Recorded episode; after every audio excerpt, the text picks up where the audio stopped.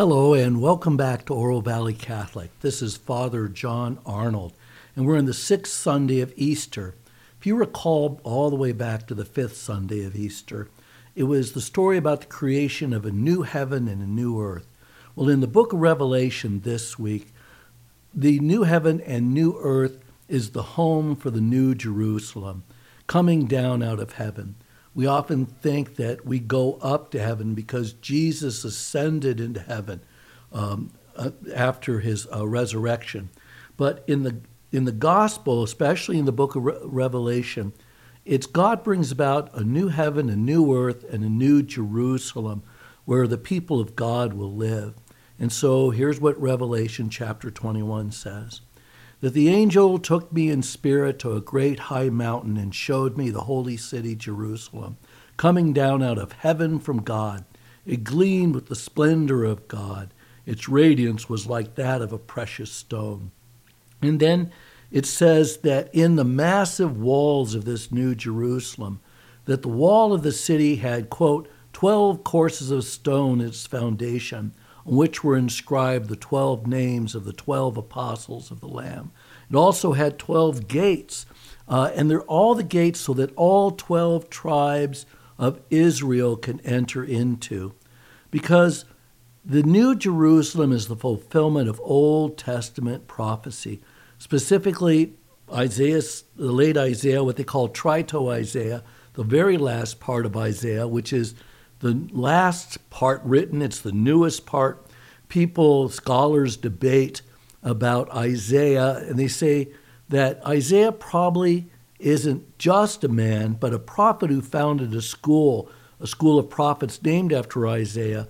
And so that this Trito Isaiah, third Isaiah, the last part of Isaiah, is written by um, someone who is maybe the disciple of a disciple of the original Isaiah, because the book stretches from before the fall of Jerusalem to Babylon uh, into uh, the Second Temple period. And so uh, here's what Isaiah 62 says uh, They'll give him no rest until he reestablishes Jerusalem and makes it the praise of the earth. Pass through, pass through the gates, prepare a way for the people. So, chapters 62 through 66 is all the description of the New Jerusalem that the book of Isaiah talks about. So in Isaiah 65, verses 17 and 25, see, I'm creating new heavens and a new earth, which is what we talked about for the fifth Sunday of Easter, that the former things shall not be remembered nor come to mind. But then Isaiah 66, chapters 18 to 22, this is all Trito Isaiah. I'm coming to gather all the nations and tongues. They shall come and see my glory. So it's not just the 12 tribes, it includes the Gentiles. Then in verse 20, they shall bring all your kin from all the nations as an offering to the Lord, on horses and in chariots and carts, upon mules and dromedaries to Jerusalem, my holy mountain, says the Lord. Just as the Israelites bring their grain offering in a clean vessel to the house of the Lord, so the Gentiles will bring their offerings just like the people of Israel do. And then this is significant. Chap, verse 21. Some of these I will take as priests and Levites, says the Lord.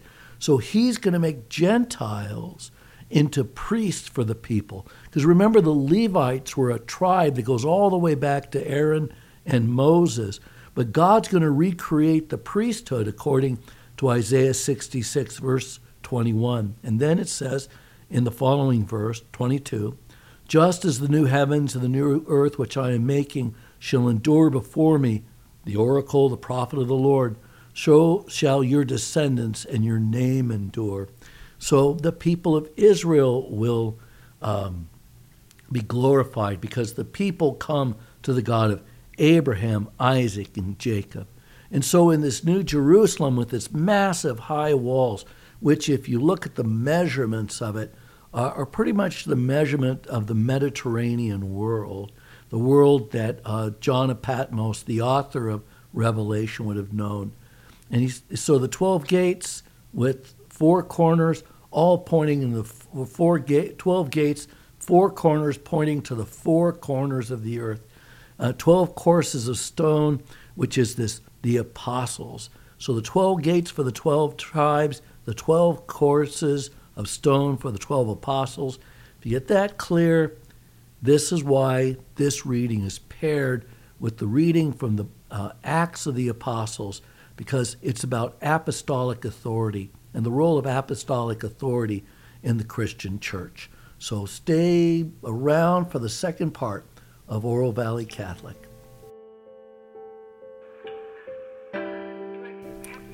And so we're in chapter 15 of the Acts of the Apostles. And if you remember, Acts of the Apostles is volume two of St. Luke's Gospel. You know, they argue about when Luke and Acts were written, but I think one of the most important pieces of evidence is that Acts ends with Paul being taken to Rome. And Acts does not recount either the martyrdom of Paul or St. Peter, who are all central figures in the, in the book of Acts. And so, don't you think that if the book of Acts had been written after the martyrdom of Paul and St. Peter in the 60s, that they would have been recounted, just like the martyrdom of St. Stephen was recounted? Why would they leave it open ended? I think it's the one piece of evidence that suggests that uh, St. Luke's Gospel and Acts of the Apostles was probably written in the 60s, which is about 20 years after St. Paul's first writing, 30 years after Jesus' death and resurrection. So the first generation is probably hasn't passed away yet as Luke and Acts is written. And so the stories about the early church, which take place obviously before the composition of the Acts of the Apostles, recall uh, the stories about governance in the church. And so, chapter 15 picks up one of the great clashes that's in early Christianity. There is a very strong Jewish community in Christianity. And I've talked in the other podcasts about the spiritual geography of Asia Minor. When Paul and Barnabas would go and preach, he would always go first to the synagogues and apparently, he would get some converts from the synagogues who accepted Jesus as the Messiah, but not everybody. That's why some of the synagogues opposed Paul. They stoned him and, and uh, chased him out of town. The various ways they persecuted him. And so it's after they went to the synagogues that they went to the Gentiles. And they were much more successful amongst the Gentiles uh, in, in Asia Minor. But just imagine the situation that sets up where not on the Sabbath, where the Jewish people and maybe the God-fearers, Gentiles who went to the synagogue, might gather in the synagogue, but early on the first day of the week, which is the day Jesus rose, which is Sunday morning, then Jews and Gentiles would gather together. And we know from this early Christian document called the Didache, the teaching of the 12 apostles, what they would do. They would have a liturgy, and the part of the Eucharistic prayer that they made public uh, is in the Didache if you want to read it. But there was also a part of um, Christian worship was, which was a cult that is secret. It wasn't put into writing, but it's the part that St. Paul recounts in 1 Corinthians uh, about the gathering for the Eucharist, Corinthians 11. But when they gathered, they would have, it appears, another meal, and they would also celebrate Eucharist together. They'd read from the Hebrew scriptures because the New Testament is just in the process of coming together. And, well, so what do you eat? What do you talk about, Jews and Gentiles? One of the things that comes up is circumcision and also eating animals sacrificed, sacrificed to the Greek and Roman gods in Asia Minor. And so the, um, the objections that Jewish Messianic Christians raised to Gentile Christianity is that they're not being circumcised. I mean, do you want to be circumcised as an adult male? And they don't keep the kosher law uh, the laws about eating meat with blood in it or meat sacrificed to idols. And so we know that this was an actual controversy because it's not only in Acts of the Apostles, but it's also recounted in uh, Paul's letter to the Galatians. And Galatia is this very part of Central Asia, where this con- uh, Central Asia Minor, where this controversy arose.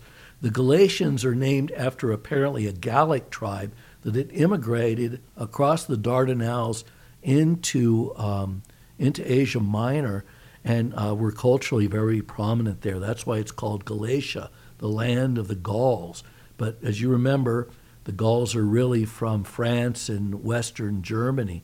But here's a group that found its way out to um, uh, Asia Minor. As you know, the Irish are a form of Gauls, the Celts. So you can think of the Galatians as an early form of the Irish and then draw all the necessary conclusions from that. So, what happens when there's this fight between Jewish and Gentile Christians? How do you resolve it?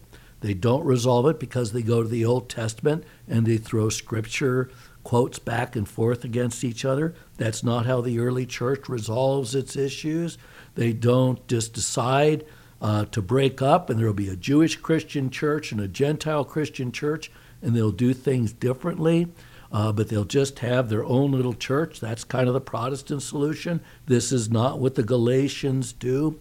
What they do is they send their apostles, Paul and Barnabas, to Jerusalem to confer with the leaders of the church in Jerusalem. So Paul and Barnabas leave Antioch, where this controversy arrives. They go to Jerusalem, and the first council of Jerusalem is recounted both in Acts of the Apostles and Galatians.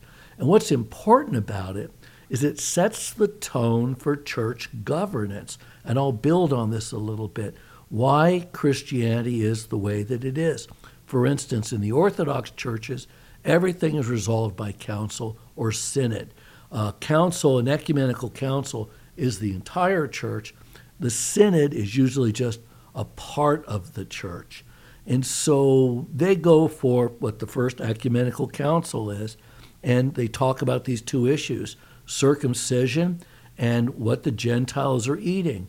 Paul talks about it. He says he told Peter to his face that he was um, being disingenuous, being a hypocrite, how he could eat with Gentiles like Gentiles eat. And then when the Jews show up, he'll eat with the Jews and pretend he has nothing to do with the Gentiles. But he's already gone to the Gentiles. That's also recounted earlier in Acts of the Apostles, where uh, he has this vision coming down from heaven of this sheet with all these animals in it, uh, clean and unclean. They go back to uh, uh, Mark's gospel, where Jesus says it's not what goes into your mouth that makes you unclean, it's what comes out of your mouth.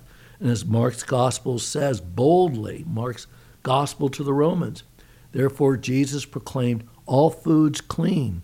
So this is the conclusion that the first ecumenical council of Jerusalem comes to, and it's contained in Galatians, firsthand by Paul, Acts of the Apostles, probably secondhand by Luke, and then uh, Mark, who may or may not have been a, uh, a companion of St. Peter at that council, because John Mark is the evangelist that's connected to St. Peter's. So, my point is, uh, all of this is attested by at least those three sources in the New Testament. So, after the first council, it says that the council, and Peter spoke on behalf of the whole council, um, sent Judas and Silas. Judas is another apostle, one of the 12 that walked with Jesus, back with Paul and Barnabas. So you have one guy, Judas, that was actually with Jesus, along with these three who were later disciples, to return to Antioch to tell the Jew and Gentile Christians what this council had decided. It's the living authority of the church, and that's recounted in Acts 15. And here's the part from uh, this Sunday's reading that I'll quote. It is the decision of the Holy Spirit and of us not to place on you any burden beyond these necessities, namely to abstain from meat sacrificed to idols, from blood, from meats of strangled animals, and from unlawful marriage. The word there is porneia. It's the root of our word for pornography. If you keep free of these, you will be doing what is right. Farewell. And so that's the first letter. We don't have a copy of it except that it's recounted in Galatians and in, um, in Acts. So let's just go through those four things. First, to abstain from the meat, abstain from the meat of sacrifice to idols. So in the pagan marketplaces throughout the Roman Empire, uh, when they sacrificed a bull or a, a goat or whatever they sacrificed, the meat was later sold in the meat market outside the place where the sacrifice took place. And so an oblation is when part of it is offered up to the god and the other part is consumed by the person offering the sacrifice. That's why Eucharist is an oblation. Jesus, in the Last Supper, offers himself, the Lamb, up to God on the altar of the cross. And what makes it an oblation is the night before he dies, he says, This is my body, take and eat. This is my blood, take and drink. And so it's Jesus' death on the cross is an oblation, where under Jewish law, priests would eat part would eat their part of the oblation. The rest would be uh, offered in a fiery holocaust to God. And so the Jewish thinking is is if you're eating meat sacrificed to an idol, you're engaging in idol worship because worship requires sacrifice. This is the Jewish way of thinking, which means makes what the Gentiles are doing completely unacceptable. How can you offer sacrifice to the God of Abraham, Isaac, and Jacob, but also offer it to Zeus or Perseus or, as we remember, Artemis? And so, for the sake, uh, St. Paul says, obviously these gods don't exist, so that it really isn't an oblation. But for the sake of the consciences of the Jewish believer, please abstain from getting your meat there. Get it someplace else. And then it says to abstain from blood, because if you remember, under kosher to this very day, uh, Jewish people do not eat meat with blood in it, because blood is the source of life.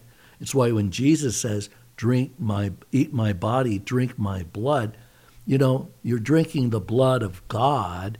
Um, this is the source of life. And this all goes back to the slaying of Cain, of Abel by Cain, uh, where God says, Abel, your brother's blood calls out to me from the soil. This is a long history in Judaism going back to Genesis. And so to keep kosher by eating meat that's uh, uh, freed from blood, how do you do that? The third part, you abstain from meats of strangled animals. Um, apparently, in Thrace, which is across the Dardanelles from Asia Minor, um, they did sacrifice animals by strangulation, which seems odd to me, but they did. I don't know how, you, how you'd strangle a bull. That would be that would be a I don't know how you do that. So I couldn't find any evidence that meat was offered by strangulation in Asia Minor, but obviously a, a way of butchering meat was to strangle animals so it had all that juicy blood in it. But that's the reason you avoid the meat of strangled animals because it is blood. And then, and this is kind of this disconnected thing, and abstain from unlawful marriage. But if you remember in 1 Corinthians, one of the complaints of the Corinthians was that one of the members of the church, a Gentile, had married his mother, presumably his stepmother, who was a great deal younger than his father, perhaps. Um, but it was a way of keeping all the property together because marriage mostly in the gent in the pagan world was about property and uh, children, uh, mostly just male children. And so what's probably being described here is incestuous or marriages or marriages that violated the law of affinity. Affinity is when you marry uh, your mom's sister. She's not your uh, direct line, but she is your mom's sister. That could be incestuous, but it's also barred by affinity. But what if you marry your cousin? Um, that's barred by affinity. Or how about if you marry your aunt's or your uncle's grandchild? Uh, I think barred by affinity. I think that's still within the, the limit, but it may only be his, his immediate children. So affinity is avoiding marriage within a um, restricted distance from you to your parent to the comp- next ancestor down to the person you want to marry.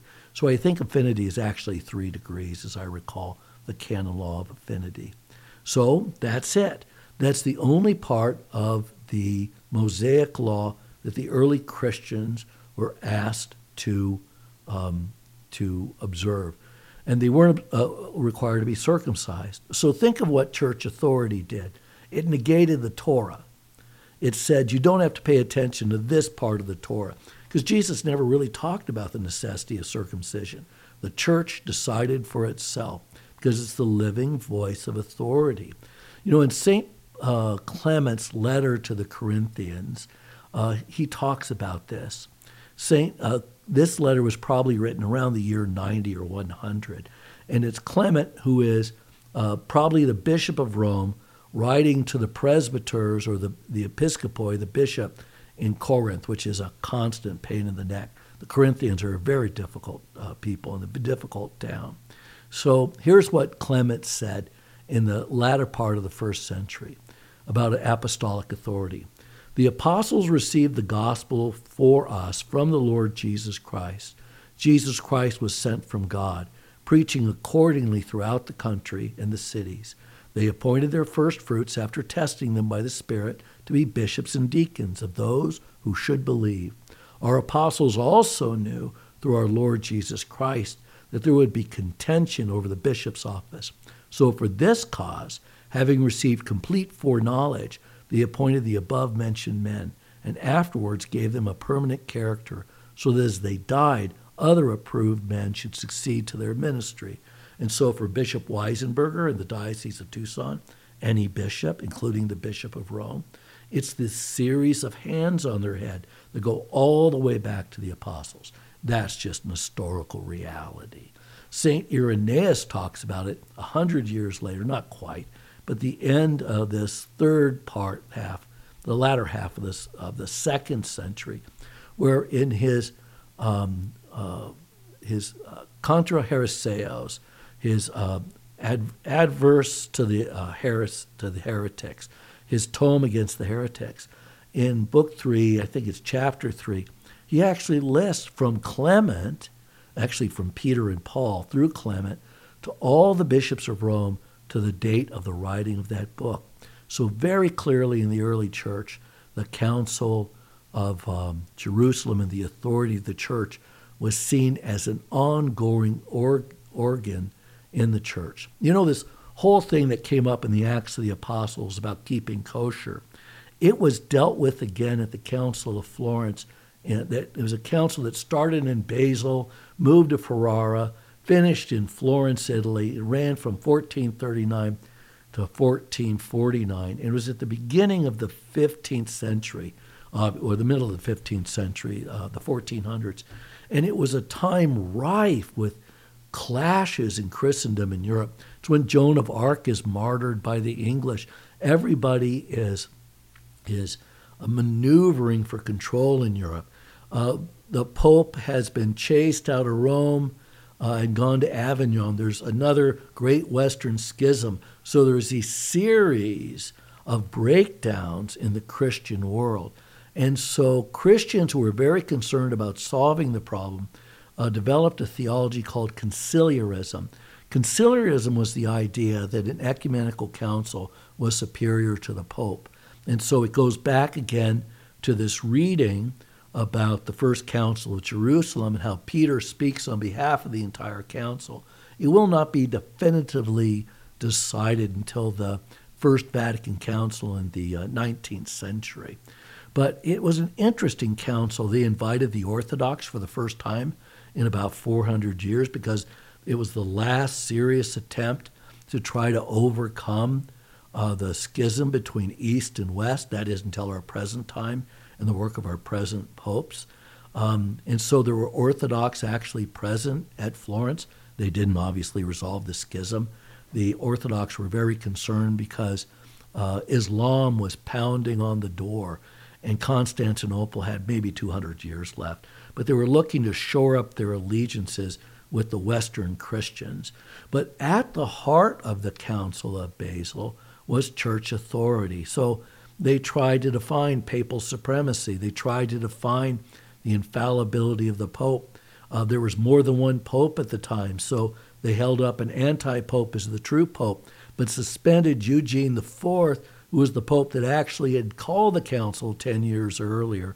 And then it just, you know, again, just torn apart. This is where the Protestant Reformation takes root. It's where conciliarism goes the idea that you get the leaders of the people, the kings, you get some bishops, you get priests, and you get a bunch of lay people together, theologians, and you're going to solve the problems of the church. And this is what ultimately the Protestant Reformation does. Um, but what they did, interestingly enough, is they overturned this prohibition on eating um, uh, meat with blood in it and meat of strangled animals. They left porneia, uh, affinity and, and consanguinity, the two. Uh, you can't uh, enter into an incestuous relationship or relationship that violates a certain degree of affinity. They left that intact. They left intact the uh, adjuring those who would worship idols, but they got they got rid of the part about eating meat with blood in it or the meat of strangled animals. And apparently now Christians could do this. And here's what they said uh, in their in their decrees, um, and referring to this very reading. This was so that the Gentiles should have some observances in common with Jews. An occasion would be offered of coming together in one worship and faith of God, and a cause of dissension might be removed, since by ancient custom blood and strangled things seemed abominable to Jews, and Gentiles could be thought to be returning to idolatry if they ate sacrificed food. However, since the cause of that apostolic prohibition has ceased, so its effect has ceased.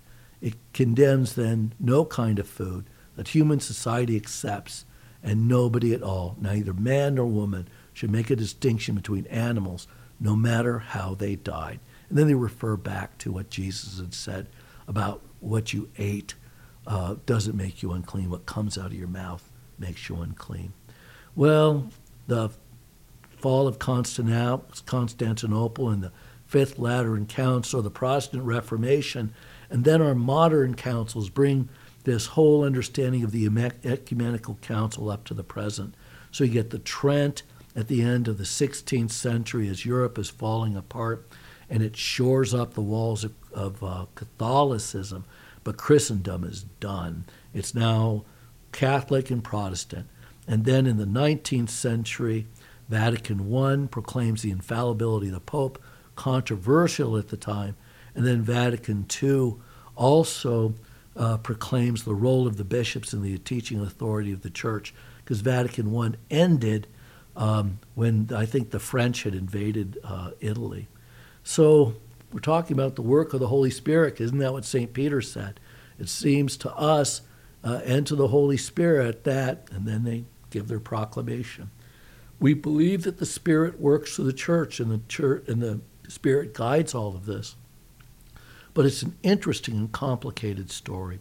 So let's close in the third part of uh, Oro Valley Catholic as we talk about the Holy Spirit, especially with the upcoming feast of Pentecost. So, why do we believe that the Holy Spirit is worth the church? And so, here's what Jesus said in the Gospel of John which is our gospel for the sixth Sunday of Easter.